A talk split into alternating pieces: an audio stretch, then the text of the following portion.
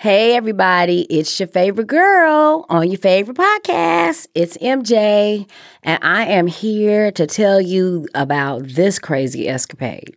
Okay, now, remember when I said I've been a jack of all trades, and at one point in time, I ran nonprofits and worked for nonprofits. So, this particular time, I'm in Dallas, actually, Fort Worth proper, and we had a social service nonprofit agency. And it was fairly safe, I guess you would say, because I guess I felt kind of safe because maybe the police station probably was about four four blocks down. So I guess I kind of felt safe, but it was kind of like on the outskirts of downtown. And this is actually if you are from Fort Worth and know the area off of Magnolia, um, the area hasn't been built up. It wasn't built up at the time. So we had the, a major hospital hub there and a few businesses. And so the businesses were starting to trickle in a little bit, restaurants and different things like that. So the landscape hadn't completely changed. Okay. So at this time, me and my coworker, the director at that time, um, I was her uh, associate director, whatever you want to call it title. And so we're in the office chilling and so when you open our front door, it, it, it, brings you directly off the street, right off of Magnolia. And actually, our building was right on an alleyway. So there was an alley um, right there. Um, but we never had any problem really with like homeless people or anybody coming in because everybody knew what we did. And so the people that we were providing the services for, they would just come in. You know, we had a, like a little, because my office was in the back. So we had like some little jingle bells or something on the door so we could hear if you were in the back. So when you would walk into the actual front door, there's a big open space, a big open room, and then our offices were like down the hallway and kind of like in this little curvature. So I was in my office, and then so my boss was in her office. So some of the police people had stopped by, and they were like, "Well, we're coming to give you this flyer. We wanted you to put it up in in here because um, we've discovered." That there's a serial killer on the loose. So my boss and I are laughing, like, yeah, stop playing. They were like, no, seriously. It's been, they're trying to keep it, they, they said they were trying to, you know, keep it under wraps or whatever, but it's an actual serial killer in the area. I'm just like, you know, I got the darndest luck. I'm, this is like, for real, you got to be kidding me. Okay. So I said, okay, so what are we to do about this? She said, well, it was two female officers, and they were like, well, we want you to put the these pictures up so you can be familiar in case you see they may come in. So here I am asking a thousand questions. Well, a serial killer, I'm stupid. Well, who's he killing? What what type of people, what kind of killing and murders are happening? Are they killing women? Are they killing men, children? You know, I'm just at my boss is standing there like, what damn difference does it make as a serial killer? I said, because I want to know if I'm the target. Do you, are they killing black people, white people? I need to know what if it's, is it going to be me? Do I have a target on my back? I'm like, you know, and the police officer later was like, she's asking some really good questions, but they were like, no, it's no one specific. They're just killing folks. I said, okay. I said, well, how are they doing it? Because I watch a lot of TV. Are they stabbing them, tying them up, raping them? You know, I'm just asking all, I'm trying to cover all the basics. So they give me all the information. I said, okay. So we put the picture up in the front by the front door because there's another desk in the front where the receptionist sits. And then we have the picture of the person next to the fax machine. Now, this is back in the day. So we had a fax machine, a copy room. Okay. So when you walk, when I walk out of my office, I walk directly into the hallway where we made the fax, the copy room, and the fax area. So I see the face all the time. Now, today, I couldn't tell you who pushed my groceries out or who rang me up at the cash register because I'm just not paying attention. I'm just not aware, which is terrible. But then that time, and my brain was much sharper then. You know, I'm old, I'm a mama, I'm a wife, I'm beat down, society has just kicked me in the butt and it just is what it is. But then I was sharp. So I, I sit at my desk and I'm looking at the wall. I'm seeing this picture every day. Every day. I'm doing mental Olympics every day. So time goes on. like months. Police check in every now and again. Have y'all seen them? Da da da. We were like, did y'all catch the person? They were like, no, we haven't caught him yet or whatever, but we think he's out of the area. Nothing has popped up.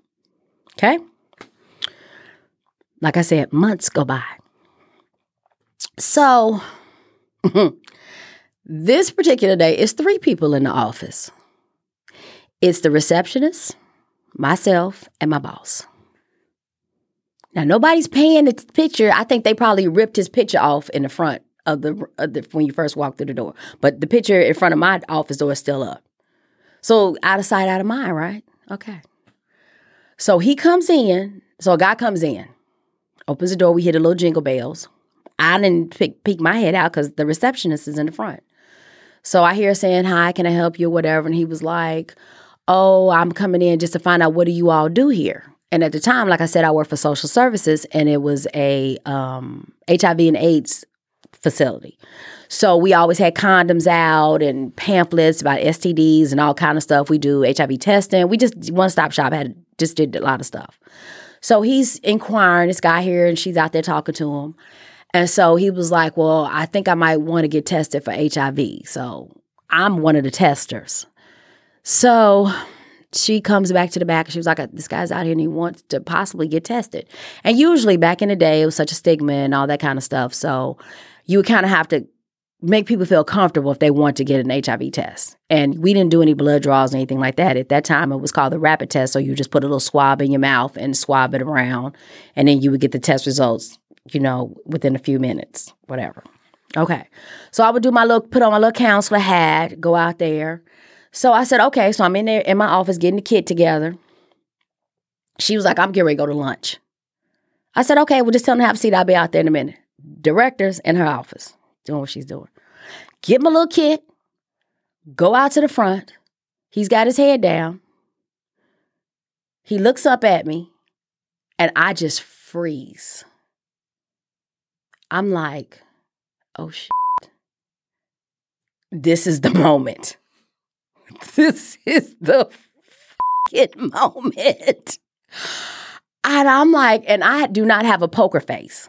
Okay, so if you ever play poker with me or any kind of, I don't have a poker face. It, it, it, I tell it all across my face. So I'm like, "Hi, um, I'm heard you're interested. You know, I'm trying to play it off in my mind, thinking like, okay, am gonna get back here to the back and tell her to call 911?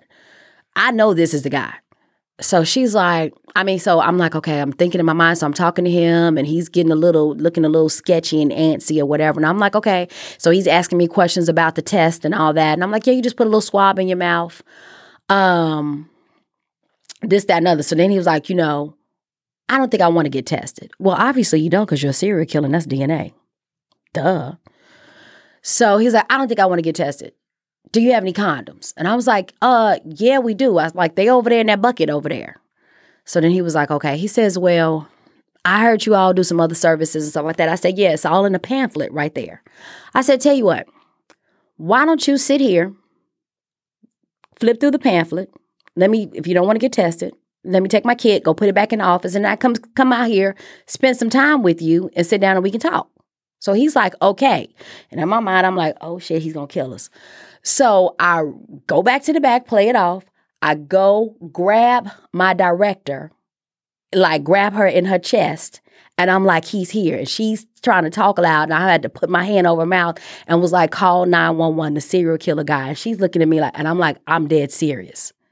So she's hysterical. She's nervous, pervous, and carrying on. I'm like, just uh, 911 before he comes back. And I'm like looking around, like, what can I grab, stab him? You know, I'm like getting in ready, you know, we going, we getting ready to get down with it. So she calls 911. Next thing I know, I guess we were staying back there too long. I hear the door fling open and I hear the little jingle bells. So then I go run back and I look down the hallway and I'm like, okay, did he really leave? But it's an open room. So I'm like looking behind the desk, you know, just making sure I'm checking to make sure he's not gonna pop out at me or whatever. The police, like I said, were down the street. They got there immediately. They showed up real quick, you know, like in two seconds or whatever. They came in was like, what? I'm like, I am positive it was him. And I was like, this is the picture. I've been looking at this picture for months. I told him what he had on, gave him a full description, told him everything. He came in or whatever, and they were like, okay, you, you know, and I told him how I played it off or whatever. They were like, oh, that was real good, you know, whatever. I was like, but I'm gonna need a day off and I'm about to go home because I'm gonna have to change my underwear and all of that because this was like too close for comfort for me. I was like, I can't believe, you know, me and my boss was like, we can't believe he showed up. And they were like, sometimes they do those, you know, just, you know, we just don't know the pattern. So the police like, oh, now we know that he's out. Then they had to send some special detectives down there to talk to. It turned into a whole production. I was like, girl, I'm quitting. I'm just like, I, this is just too much. I didn't sign up for all of this. So the receptionist comes back because she's like, what is the police doing here? Whatever. I'm like, you let the serial killer in. And she's like, what? I said, yeah, you took the sign, you took his little picture down, you forgot that was him. She said, I thought he looked familiar. and that's all I got for you today, because, child, that was enough. I am MJ, your favorite girl and your favorite podcast. You can reach me on Instagram on Put a Pin in That 72, and I'm out.